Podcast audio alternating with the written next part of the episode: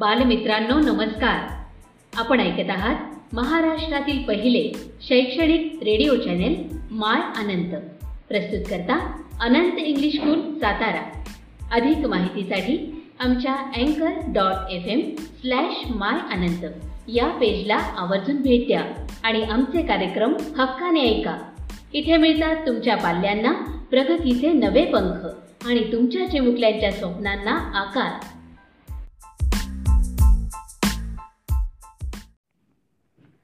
नमस्कार विद्यार्थी मित्रांनो आज आपण इयत्ता सातवी पाठ क्रमांक आठ गचक अंधारी हा पाठ अभ्यासणार आहोत. या पाठाचे लेखक आहेत अशोक मानकर यांचा आपण थोडक्यात परिचय पाहूया. ग्रामीण विनोदी कथालेखक हेबाळपंथी हुनेर गचक अंधारी हे त्यांचे कथासंग्रह प्रसिद्ध आहेत. तर चित्रपट दूरदर्शन मालिका माहितीपट यासाठी कथा व संवाद लेखन त्यांनी केलेलं आहे. आता प्रथम आपण जरा थोडक्यात पाठाचा परिचय पाहूया. की हा गचक अंधारी हा जो पाठ आहे हा एक विनोदी कथा आहे. सदा नावाचा गावातला माणूस गाडगी मडकी करण्याचा धंदा करीत असतो. आणि ही गाडगी मडकी तो बाजारात जाऊन विकत असतो. आणि एके दिवशी त्याचा लहान मुलगा गजानन मुलाचं नाव गजानन आहे हा त्याच्यासोबत बाजारात जाण्याचा हट्ट करतो. आणि तो सतत पाठीमागं लागायचा. म्हणून सदा त्याला घाबरवण्यासाठी गचक अंधारी नावाच्या एका काल्पनिक जनावराची भीती त्याला दाखवतो. आता हा सदा आणि त्याचा जो मुलगा गजानन यांच्यामधला जो संवाद आहे हा संवाद या सदाच्या घरापाठीमागे खिंडार जे आहे त्याच्यामध्ये एक वाघ उभा राहिलेला असतो त्या खिंडारात. आणि हा संवाद ऐकून तो वाघ घाबरतो. आता पावसाच्या तडाख्यातून वाचण्यासाठी गावात हा वाघ आलेला असतो. पण तो त्या सदाच्या घराच्या पाठीमागच्या खिंडारात थांबतो आणि ह्या दोघांचा संवाद ऐकतो. दरम्यान वाघाला गाढव समजून सदा या वाघाच्याच पाठीवरती बसतो आणि निघतो. आता आपल्या पाठीवर गचक अंधारी बसली आहे असे समजून वाघाची घाबरगुंडी उडते. निसदाला खऱ्या वाघाची जाणीव झाल्यावर तोही हादरतो. मग आता हा बाजारात निघालेला सदा यांच्यात आणि वाघ या दोघांच्यामध्ये ज्या घटना घडतात त्या विनोदी व मार्मिक शैलीतून लेखकाने मांडलेल्या आहेत पाठामध्ये. मग अशी जी ही दोघांच्या घाबरण्याची जी मजेदार कथा आहे ही वाचून तुम्हाला नक्कीच हसू फुटणार आहे. चला तर आपण आता पाठाला सुरुवात करूया. एका गावात सदा व सकू नावाचे जोडपे राहत होते. त्यांना गजानन नावाचा मुलगा होता. त्यांचा गाडगी मडकी करण्याचा धंदा होता. भाजलेली मडकी सदा पंचक्रोशीतील गावातल्या बाजारात विकायला नेही.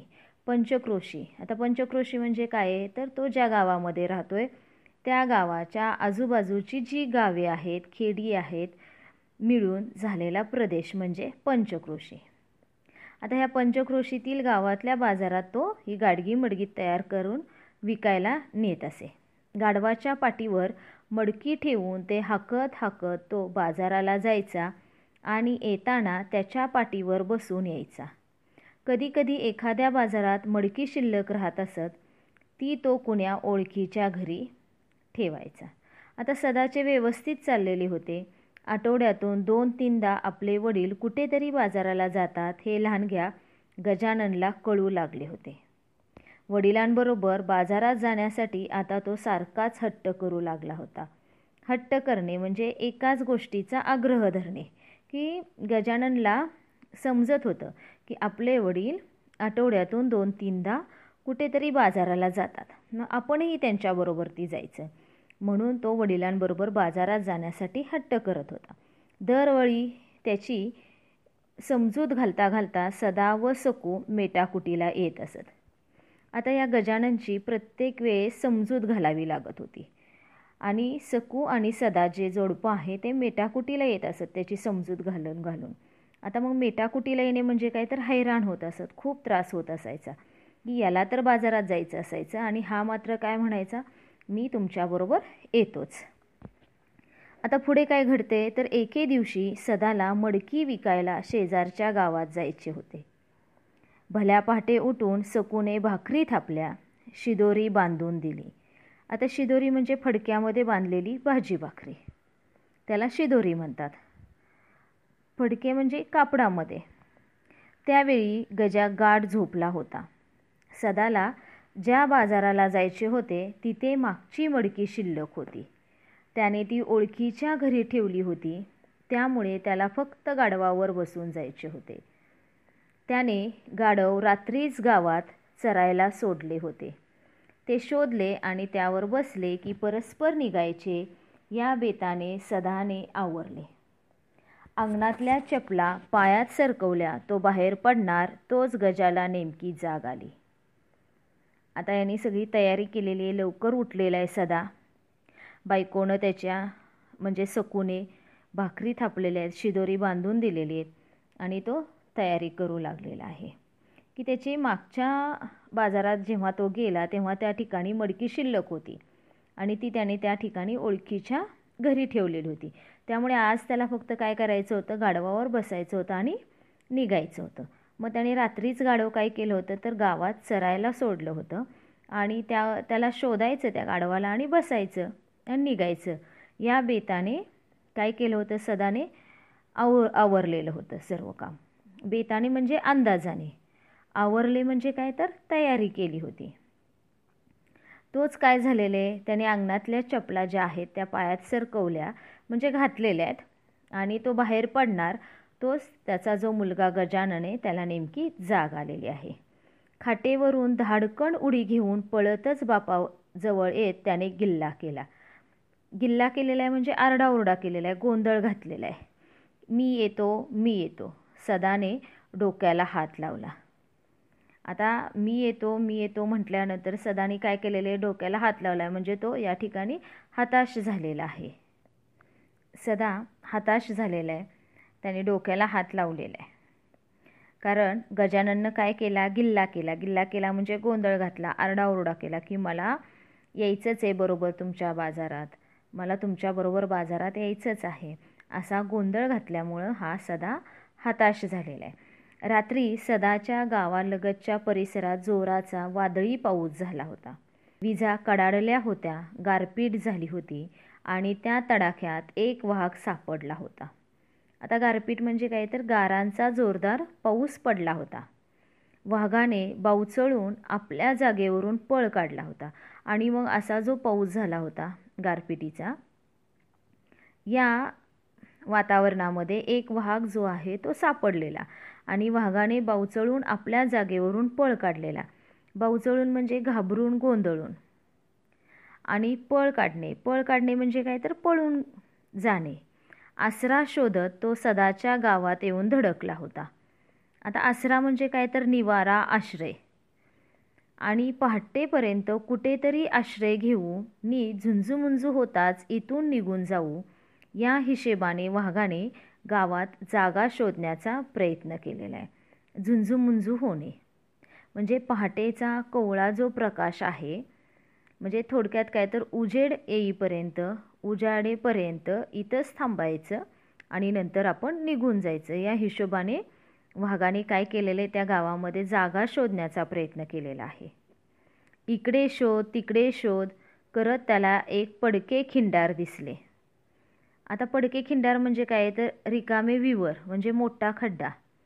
की एक रिकाम विवर रिकामी जागा खड्डा असलेली अशी त्या वाघाला दिसलेली आहे. आज जाऊन वाघ आजूबाजूच्या भिंतीलगत उभा राहिला. ही सदाच्या घराची मागची भिंत होती. साहजिकच खिंडारात भिंतीशी उभ्या असलेल्या वाघाला सदाच्या घरातले बोलणे स्पष्ट ऐकू येत होते. आता सदा विचार करत म्हणाला बाबू तुले म्या नेलं असतं पण अंधार किती हाय? रातच हाय ना अजून? गजा उसळला. असू द्या मी येतो मी येतो. लेका रस्त्यावर या वक्ती कोला असते बरं असू द्या. लहान रेकलाडे उचलून नेते म्हणतात तो.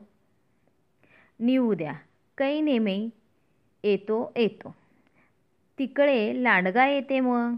येऊ द्या. मी येतो. येतो म्हणजे येतो. पुढे जंगल लागते. जंगलात वाघ असते या टायमाला असू द्या. कै भेव नोका दाखवू मले वाघा फाद्याचं. ते ऐकून वाघ मनाशीच म्हणाला लोयच आटेल पोट्ट दिसून राहिलं इचिन अन वाघानं खाल्लं तर तुले सदानं म्हटलं. तसा गजा तोंड वेडावत म्हणाला मले खाल्लं तर तो काय तुम्हाले सोडणार हाय काय? कैने मले मैत हाय मी येऊ नोय म्हणून तुम्ही मले भेव दाखवून राहिले? सदाने विचार केला डोळे मोठे करून म्हणाला या वक्ती जंगलात कधी ना ते गचक अंधारी भेटलीत म्हणून नको मले. गजा गडबडला गचक अंधारी. हो गचक अंधारी. काय होय हे गचक अंधारी?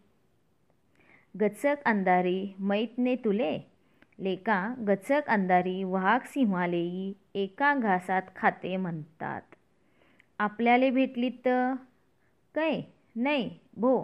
एवळ खतरनाक जनावर तरी हाय काय कोत? खतरनाक? आता गजा हादरला. शहारून आईजवळ पळाला आणि म्हणाला मी ने येत मग जा तुम्हीच. आता हा गजानन शहारून आईजवळ पळाला आणि म्हणाला मी ने येत मग जा तुम्हीच. सदाची ही जी युक्ती आहे ती फळाला आली होती. वाघ मनातून भ्याला कोणती गचक अंधारी होय बाबा? आपल्याला भेटलीत कै न भो थोडसक दिसाले लागल्यावर चालले जाऊ अथून. आता तोंड वेडावलेले या गजानननी मग त्यावेळेस सदा जो आहे त्यांनी म्हटलेले की अन वाघानं खाल्लं तर तुले? सदानं म्हटल्यानंतर तसा गजा तोंड वेडावत म्हणाला मले खाल्लं तर तो काय? तुम्हाले सोडणार हाय काय?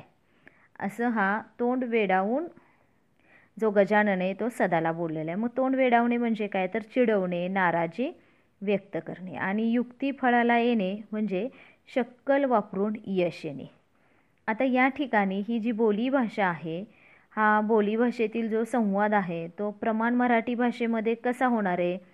तर सदा विचार करीत म्हणाला होता की बाळा तुला मी नेलं असतं पण अंधार किती आहे? रात्रच आहे ना अजून? त्यावरती गजा उसळून काय म्हणतो? असू द्या मी येतो मी येतो.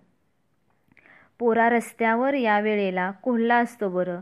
म्हणजे कोल्ह्याची भीती दाखवलेली आहे सदानं लांडग्याची भीती दाखवलेली आहे. तरीसुद्धा हा गजानन ऐकत नाही. आणि मग शेवटी सदा काय सांगतोय? की पुढे जंगल लागणार आहे आणि या जंगलात या वेळेला कोण असतो तर वाघ असतो. त्यावरती सुद्धा सदा म्हणतो हूं असू द्या काही भीती नका दाखवू मला वाघाबिगाची आणि ते ऐकून वाघ मनाशीच म्हणतो की खूपच वात्रट पोर दिसते हे. आणि वाघाने तुला खाल्लं म्हणजे? सदाने म्हटल्यावरती तसा गजा तोंड वेडावून म्हणतो मला खाल्लं तर तुम्हाला तो सोडणार आहे का? काही नाही. मला माहीत नाही. मी येऊ नये म्हणून तुम्ही मला काय करताय तर भीती दाखवताय. मग पुन्हा सदाने विचारलं विचार केला आहे आणि डोळे मोठे करून तो म्हणाला आहे की या वेळेला जर गचक अंधारी भेटली तर? काही म्हणू नको मला. आणि मग गचक अंधारीचं नाव घेतल्यानंतर मात्र गजा गडबडला. गचक अंधारी? होय गचक अंधारी. हे काय आहे गचक अंधारी? आणि गचक अंधारी माहीत नाही तुला लेका? गचक अंधारी एका घासात वाघ सिंहालाही खाते म्हणतात. आपल्याला ती भेटली तर? आणि एवढा खतरनाक प्राणी कुठला आहे का? खतरनाक. आता गजा हादरलेला आहे खतरनाक म्हटल्यानंतर. आणि शहारून म्हणजे घाबरून आईजवळ तो पळालेला आहे आणि मी येत नाही तुम्हीच जावा. असं तो वडिलांना म्हणतो म्हणजे सदाला म्हणतो. आणि सदाची ही युक्ती काय झालेली या ठिकाणी? सफल झालेली पण हा जो संवाद ऐकल्यानंतर मात्र त्या ठिकाणी भिंतीलगत उभा असलेला वाघ मात्र काय होतोय? घाबरतोय. आणि ही कोणती गचक अंधारी बाबा? आपल्याला भेटली तर? ते काही नाही बुवा. थोडंसं दिसायला लागलं की इथून मात्र आपण जाऊ. असं वाघ काय करतो? मनोमन ठरवतो आणि तिथंच उभा राहत राहिलेला असतो. ऐकत काय संवाद चाललेला आहे? सदा आणि त्याचा जो मुलगा गजानन या दोघांच्या मधला ऐकत तो उभा राहिलेला असतो. अतिशय सुंदर असा हा पाठ आहे. उर्वरित भाग आपण पुढील भागामध्ये पाहूया.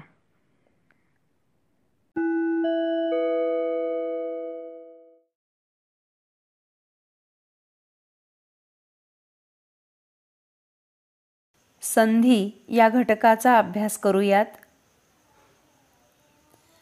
खालील वाक्य पहा. आपण बोलताना अनेक शब्द एकापुढे एक असे उच्चारतो. त्यावेळी एकमेकांशेजारी येणारे दोन वर्ण एकमेकात मिसळतात व त्यांचा एक जोडशब्द तयार होतो. उदाहरणार्थ पहा सूर्य उदय झाला किंवा आम्ही विद्या अर्थी आहोत आपण असं न बोलता आपण सूर्योदय झाला आम्ही विद्यार्थी आहोत असं सहज बोलून जातो. अशा प्रकारचे जोडशब्द तयार करताना पहिल्या शब्दातील शेवटचा वर्ण व दुसऱ्या शब्दातील पहिला वर्ण हे एकमेकात मिसळतात व त्या दोहोंबद्दल एक वर्ण तयार होतो. वर्णांच्या अशा एकत्र होण्याच्या प्रकारास संधी असे म्हणतात. संधी म्हणजे सांधणे किंवा जोडणे. जोडशब्द तयार करताना पहिल्या शब्दातील शेवटचा वर्ण दुसऱ्या शब्दातील पहिला वर्ण एकमेकात मिसळतात व त्या दोहोंबद्दल एक वर्ण निर्माण होतो. वर्णांच्या अशा एकत्र येण्याला संधी असे म्हणतात. संधींचे प्रकार स्वरसंधी व्यंजनसंधी विसर्गसंधी हे संधीचे प्रकार आहेत.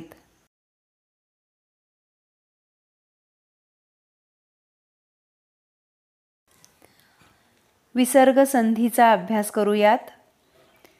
एकत्र येणाऱ्या वर्णातील पहिला वर्ण विसर्ग व दुसरा वर्ण व्यंजन किंवा स्वर असतो तेव्हा त्याला विसर्ग संधी असे म्हणतात. उदाहरणार्थ पहा मनोरंजन हा शब्द आहे. मनः अधिक रंजन या शब्दाचा न अधिक र यापासून नो तयार झाला आणि शब्द तयार झाला. मनोरंजन. विसर्ग संधीचे नियम पाहूयात. विसर्गाच्या मागे अ हा स्वर असून पुढे मृदू व्यंजन आल्यास विसर्गाचा उ होतो व मागील अ मध्ये मिळून त्याचा ओ तयार होतो. आपण उदाहरण पाहूयात. यामध्ये यशः अधिक धन यशोधन हा शब्द आहे आणि त्याचा विग्रह यशः अधिक धन असा होतो. आपला नियम असा आहे विसर्गाच्या मागे अ हा स्वर असून. आपल्याला इथे विसर्ग दिसत आहे आणि या विसर्गाच्या मागे अ हा स्वर आहे. पुढे मृदू व्यंजन आल्यास इथे मृदू व्यंजन आलेलं आहे. विसर्गाचा उ होतो आणि तो मागील अमध्ये मिळून ओ तयार होतो. अर्थात यशोधन हा शब्द तयार झाला आहे. पुढील शब्द पहा. मनोरथ मनः अधिक रथ. हा त्याचा विग्रह आहे. पुन्हा एकदा पहा विसर्गाच्या मागे अ हा स्वर आलेला आहे. पुढे मृदू व्यंजन आलेलं आहे. यांचा मिळून उ तयार होतो आणि तो मागील अ मध्ये मिळून ओ तयार होतो. अर्थात मनोरथ हा शब्द तयार झालेला आहे. पुढील शब्द तेजोनिधी तेज अधिक निधी. विसर्गाच्या मागे अ हा स्वर आलेला आहे. पुढे मृदू व्यंजन आलेलं आहे. अर्थात त्या विसर्गाचा उ होतो. आणि तो मागील अ मध्ये मिळून त्याचा ओ तयार होऊन तेजोनिधी हा शब्द तयार झाला आहे. पुढील नियम विसर्गाच्या मागे अ आ खेरीज कोणताही स्वर असून पुढे मृदू वर्ण आल्यास त्याचा र होऊन संधी होतो. उदाहरणार्थ पहा निरंतर हा शब्द आहे नि अधिक अंतर. याचा आपला नियम असा होता की विसर्गाच्या मागे अ आ खेरीज म्हणजे अ आणि आ सोडून इतर कोणताही स्वर असेल. आता इथे अ आणि आ सोडून इथे नीमध्ये ई हा स्वर आलेला आहे. आणि पुढे मृदू वर्ण आल्यास विसर्गाचा र होऊन संधी होतो. अर्थात इथे विसर्गाचा र तयार झाला आणि म्हणून निरंतर हा शब्द तयार झालेला आहे. पुढील शब्द आहे दुर्जन. याचा विग्रह दुह अधिक जन. इथे विसर्गाच्या मागे अ आणि आ खेरीज इतर स्वर आलेला आहे. इथे उ हा स्वर आलेला आहे. अर्थात याचा र तयार होऊन इथे दुर्जन हा शब्द तयार झाला आहे. पुन्हा एकदा पहा. बहिरंग. या शब्दाचंही अगदी तसंच आहे. अ आ शिवाय दुसरा स्वर आलेला आहे. अर्थात त्याचा र तयार होऊन बहिरंग हा शब्द तयार झालेला आहे. पुढील नियम. पदाच्या शेवटी स येऊन त्याच्यापुढे कोणतेही व्यंजन आल्यास स चा विसर्ग होतो.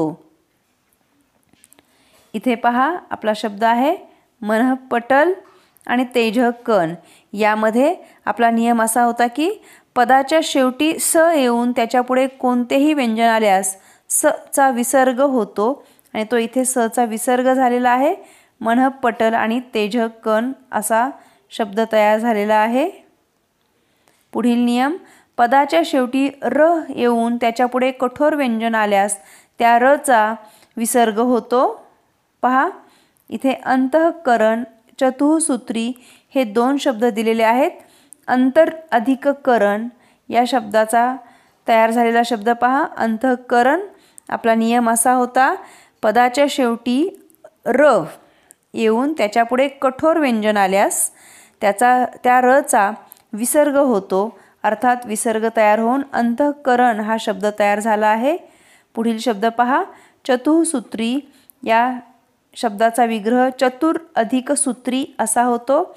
अर्थात आपला नियम असा होता की र च्या पुढे कठोर व्यंजन आल्यास त्या रचा विसर्ग होतो. इथे विसर्ग झालेला दिसेल आपल्याला आणि चतुसूत्री हा शब्द तयार झाला आहे.